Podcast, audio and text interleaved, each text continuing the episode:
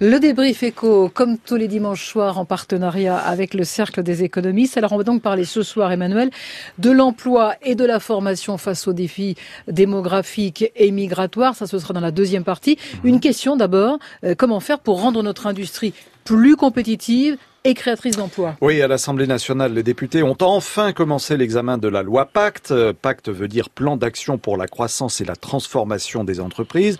Alors cette loi protéiforme vise notamment à redonner de la vigueur à nos entreprises. Mais peut-on rendre réellement notre industrie plus compétitive, cette industrie dont le poids dans l'économie nationale a quand même diminué de 20% en l'espace de 15 ans Alors peut-on la rendre plus compétitive? Et si oui, comment? En gros, peut-elle renaître cette industrie? Ben, Peut-on être plus compétitif? En tout cas, Bruno Le Maire y croit. On écoute le ministre de l'économie. C'est un objectif ambitieux sur le long terme. D'ici plusieurs années, nous devrions avoir un modèle économique français qui, au lieu d'avoir une croissance euh, plus faible que celle de nos grands voisins euh, européens, en particulier l'Allemagne, rejoint le peloton de tête des pays économiques puissants. Alors Bruno Le Maire a-t-il raison d'être optimiste? On va en parler ce soir avec euh, Philippe Aguillon du Cercle des économistes. Bonsoir. Bonsoir. Vous êtes professeur au Collège de France et à l'Université d'Harvard. Face à vous, Laurent Bigonne, bonsoir. Bonsoir. De l'Institut Montaigne. Je vais m'adresser à vous, tiens, justement pour commencer.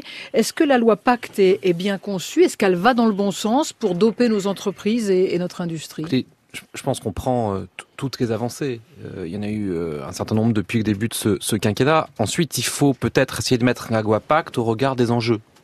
L'enjeu, c'est quoi? C'est qu'en matière industrielle, la part de cette activité dans notre richesse nationale n'a cessé de décroître, vous l'avez signifié tout à l'heure, de sorte qu'on est en décrochage vis-à-vis de l'Allemagne, mais même de la moyenne de l'Union européenne. De sorte qu'aujourd'hui, on sait qu'on a détruit sur les 25 dernières années à peu près un million et demi d'emplois dans le champ industriel. De sorte que depuis 2005, nos déficits commerciaux n'ont cessé de se creuser. moi, je suis un grand lecteur de, Philippe Aguillon, mais Philippe Aguillon a commis avec euh, Eric Cohen et Gilles Berset un ouvrage qui s'appelait en 2014 Changer de modèle. Je fais un peu de publicité, euh, mais ça n'est pas pour moi. On pour vous tout à l'heure. Chez, chez Jacob. Euh, je pense que la loi Pacte aujourd'hui n'a pas complètement pris racine mm. dans cet ouvrage. Il y a des choses très utiles il y a des choses qu'il faut faire, bien évidemment, mais on a le sentiment qu'il y a pas mal de petits bons, mais pas nécessairement le grand bond en avant. Il y a encore des, choses à, mettre, notamment l'innovation, la place de l'innovation. Philippe Aguillon, c'est important pour l'industrie française aujourd'hui. Comment remettre euh, cette innovation dans la dynamique entrepreneuriale aujourd'hui? Écoutez, je crois qu'il y a un certain nombre de choses qui pourraient être euh, faites. Donc, moi aussi, je suis un grand lecteur de, ce qu'écrit Laurent. Donc, euh, oui, aujourd'hui, c'est pas très contradictoire. Vous avez été des gens qui vont se, qui vont s'auto-congratuler. Donc, concrètement, sur la place de l'innovation, Philippe Aguillon. Alors la place, ça, donc, donc effectivement, l'idée c'est que on doit passer d'une croissance par le rattrapage à une croissance par l'innovation, puisque maintenant le rattrapage est fait par les pays émergents. Donc il faut se donner les moyens d'une économie d'innovation. Donc évidemment, à court terme, eh bien, il faut soutenir l'investissement des entreprises dans l'innovation par des mesures d'amortissement accélérées et ciblées sur les nouvelles technologies. Euh, je crois également dans le développement de projets européens, notamment franco-allemands, pour pousser les innovations de rupture. Je suis pour la moi je préfère la création d'une, je voudrais la création d'une DARPA. Vous savez, le, c'est cet organisme américain qui a poussé des innovations de rupture qui dépendaient du ministère de la Défense Il y a un vrai volontarisme politique. Voilà, un vrai volontarisme. Et moi, je voudrais un DARPA franco-allemand, vous voyez, au départ, qui s'élargisse à d'autres pays européens pour pousser, vous savez, des innovations où la recherche fondamentale a été faite, mais qui n'arrivent pas à mûrir. Et, et, je... c'est pas qu'une question de fiscalité finalement. Donc c'est pas euh, juste fiscalité, il faut un volontarisme des, États. Laurent Non, c'est pas du tout qu'une question de fiscalité. Prenons l'exemple du spatial. La question du spatial est une question éminemment technologique, c'est une question de souveraineté également. Euh, tant on est aujourd'hui challengé par euh, les Russes, les Américains, les Indiens, les Chinois. Euh, la France et l'Allemagne et d'autres pays européens ont pris de l'avance avec Ariane. Cette avance, elle est en passe d'être rattrapée et voire on est en passe d'avoir de grosses difficultés. Comment on relance Comment on donne plus de souplesse? Comment on accepte qu'à côté des grandes initiatives européennes, un certain nombre de start-up sont nées? Comment on protège ces start-up, le cas échéant, face à des prédateurs? Ça, c'est prévu dans la loi Pacte d'ailleurs. Hein. Les députés ont Oui, on va étendre ce qu'on a appris le décret Montebourg de 2014, effectivement, au champ du spatial et, des drones. Euh, donc c'est très bien, mais on ne peut pas avoir que des mesures de protection. Moi, un des grands points qui me paraît euh, aujourd'hui manquer dans le dispositif euh, présidentiel tel qu'il a été posé depuis 2017, c'est l'enseignement supérieur et la recherche. Et je trouve qu'il y a une anémie de, de l'enseignement supérieur de la recherche qui porte en elle des difficultés futures. D'accord. Donc, en fait, je, je suis totalement. Philippe je, je vais abonder dans le sens de Laurent. Je crois qu'il y a une erreur de diagnostic, c'est-à-dire qu'il y a un peu la vision. Je veux pousser l'innovation. Je m'entends avec quelques grandes entreprises et on va faire un fonds d'innovation ça suffit pas. Aux États-Unis, la Silicon Valley, c'est près de Stanford. Sans Stanford, vous n'avez pas la, sans l'université de Stanford, vous n'avez pas la Silicon Valley. La route 128 à Boston, si vous n'aviez pas le MIT à Harvard, vous n'auriez pas de route 128. C'est-à-dire que c'est, on, ne comprend pas. en France, les gouvernants ne comprennent pas qu'avec une recherche fondamentale et enseignement supérieur sous-financé, on ne peut pas. Le, budget de l'ANR, c'est c'est 800 millions. L'équivalent allemand, c'est 2 milliards. On, on est dramatiquement sous-financé. Les Chinois mettent la gomme maintenant sur l'enseignement supérieur et la recherche. Nous, on va se faire distancer. Très rapidement, Laurent Bigorne. Oui, mais il y aura des marqueurs de ce qu'on a envie ou pas de s'attaquer à ce débat, notamment sur l'attractivité des, établissements français. Vous disiez, on a sacré. C'est vrai que les choses ont bougé depuis 2007. Enfin, 2007, c'était il y a 10 ans. À mon sens, elles n'ont pas suffisamment bougé. On n'est toujours, par exemple, pas capable de poser la question des droits d'inscription des étudiants étrangers alors même que ce serait une mesure, euh, me semble-t-il, assez normale, mm. et, qui viendrait dire ce qu'est la compétitivité réelle des établissements français. Il y a plein d'idées effectivement développées ce soir, et je renvoie d'ailleurs à la lecture d'un rapport qui a été publié en septembre par l'Institut Montaigne, que vous dirigez, Laurent Bigorne. Ça s'appelle Industrie du futur, prêt, partez. Voilà, tout un programme. vous restez avec nous, on marque une pause et on parle d'emploi dans un instant. Le débrief éco avec le Crédit du Nord pour ceux qui entreprennent au cœur des territoires. Crédit du Nord, la banque pour ceux qui entreprennent au cœur des territoires. La route du dimanche soir avec vous, toujours mot, Maureen Suignard. Un accident au sud de Lyon maintenant. Accident entre une voiture et un poids lourd sur l'A46 à Mion, exactement dans le sens sud-nord. La voie de gauche est fermée. Il y a pour le moment une quinzaine de minutes de bouchon. On a aussi euh, cet accident sur l'A1. Cette fois, c'est au nord-est de Paris, juste avant l'aéroport du Bourget quand vous roulez vers la, capitale. Et ce soir, en région parisienne, c'est surtout l'axe sud qui est chargé. L'A6 et l'A6B de Fresnes jusqu'au boulevard périphérique. Et si vous passiez à la fibre pro Orange pour développer votre activité Ben moi avec Orange, ils m'ont installé la fibre pro gratuitement à la pizzeria. Moi avec la fibre pro, j'envoie mes plans 3D aux clients super rapidement. Et moi quoi qu'il arrive, j'ai une solution immédiate pour rester joignable et connecté sans supplément. Hum, même pas un petit supplément Mozart Avec Orange, bénéficiez d'un vrai accompagnement et de la performance de la fibre pro. Vous rapprochez de l'essentiel. Orange. Offre soumise à conditions, disponible en France métropolitaine, réservée aux professionnels. Conditions et détails sur orangepro.fr en boutique ou au 3901. Service gratuit, appel au prix d'une communication normale selon offre détenue. Tu m'as l'air bien pressée, ma chérie. T'as un rendez-vous? J'ai pas un rendez-vous, j'ai le rendez-vous. C'est pour ça que tu t'es mis sur ton 31 Je suis pas sur mon 31, je suis sur mon 30. Ton 30 Oui, sur mon 30. Pour fêter les 30 ans de Monsieur Store et profiter des 30% sur la sélection du produit anniversaire. Donc, on va pouvoir changer nos volets, nos portes et nos fenêtres? Et c'est pas tout. En ce moment, des stores et des pergolas sont à gagner en participant au jeu concours Monsieur Store. Monsieur Store Mille façons d'aimer sa maison. Vous avez un projet? Appelez vite votre magasin Monsieur Store ou rendez-vous sur monsieurstore.com. Voir conditions détaillées en magasin. La suite du débrief éco dans un instant et le rappel de l'info tout de suite, 19h50, Claire Flochel. La piste du règlement de compte privilégiée après la fusillade à Paris euh, près des Champs-Élysées aux alentours de 6 heures du matin. Deux hommes dans une voiture ont été pris pour cible par des tireurs sur un deux roues. Les deux individus blessés ont été transportés à l'hôpital. L'un d'eux serait une figure du grand banditisme connu pour de multiples braquages, notamment en compagnie de Redouane Faïd. Les auteurs des coups de feu ont pris la fuite. Au Brésil, le candidat d'extrême droite Jair Bolsonaro, grand favori du premier tour de l'élection présidentielle, le député de 63 ans est connu pour ses propos racistes, misogynes et homophobes, mais c'est le seul candidat qui n'est pas impliqué dans un scandale financier dans un Brésil en crise dont l'ex-président Lula est en prison pour corruption. Les premiers résultats sont attendus à minuit, heure française. 5000 personnes portées disparues à Palu en Indonésie, la ville la plus touchée par le séisme et le tsunami il y a 9 jours. Et ce bilan ne concerne que deux quartiers dévastés. Partout, les recherches se poursuivent dans les décombres, mais les secours n'ont quasiment plus aucun espoir de retrouver des survivants. Ils ont annoncé la fin des opérations pour jeudi. Près de 1800 corps ont été retrouvés à ce jour. Des orages et beaucoup de pluie attendus cette nuit dans le Var et les Bouches-du-Rhône. Les deux départements sont en vigilance orange aux orages et pluies inondations. Des chutes de grêle et des rafales de vent sont également possibles selon Météo France.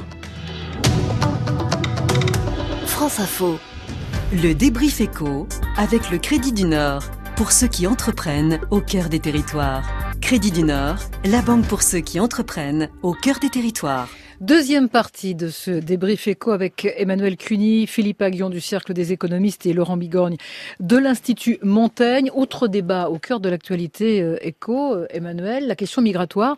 Est-ce qu'elle entraîne en matière d'emploi et de formation? Oui, cette semaine, les partis de la coalition gouvernementale allemande sont tombés d'accord sur un projet de loi sur l'immigration. Le texte doit permettre d'attirer des travailleurs qualifiés extra-européens pour répondre à la pénurie de main-d'œuvre et assurer la pérennité du système de retraite au Canada, entre démographie grisonnante, croissance soutenue et taux de chômage historiquement bas, la province du Québec, qui vient d'élire un nouveau gouvernement, recherche actuellement au moins 100 000 travailleurs. Et même si les principaux partis politiques québécois promettent de réduire l'immigration, le patronat, les entreprises ne jurent que par elle. Alors l'Allemagne et le Canada ont-ils trouvé une réponse à la délicate question du défi migratoire. L'Europe en général et la France en particulier doivent-elles suivre la voie? En gros, sommes-nous prêts à le faire? Philippe Aguillon, est-ce que l'Allemagne et le Canada nous ont montré la voie, sont en train de nous montrer la voie en matière d'intégration économique des migrants? Je trouve que le modèle canadien est un bon modèle, euh, c'est-à-dire d'immigration. Euh, alors, je, pense qu'il y a l'immigration humanitaire, donc ça, je pense que c'est important. Peut-être qu'il pourrait faire davantage au Canada, je pense. Euh, mais il y a un bon modèle d'immigration choisie. Je trouve que ça fonctionne pas mal au Canada. Et, et voilà, ils ont, ils savent, ils ont un certain nombre de besoins, ils mettent des points, ils ont un système qui marche, qui marche pas mal. Alors, est-ce qu'on devrait exactement faire pareil qu'eux? Euh, mais je trouve que c'est un des, un des systèmes qui fonctionne. en France, par exemple, typiquement, on a des besoins. C'est vrai qu'on a une démographie par rapport à l'Allemagne qui est beaucoup plus favorable. D'accord, on n'a pas le, le, problème démographique allemand. Mais par exemple, dans l'informatique, on manque d'informaticiens. Et par exemple, dans les services hôteliers et restauration, on manque, comme vous le savez. Mais on ne peut pas former, euh, pardon, mais on ne peut pas former euh, les gens en France qui cherchent du travail?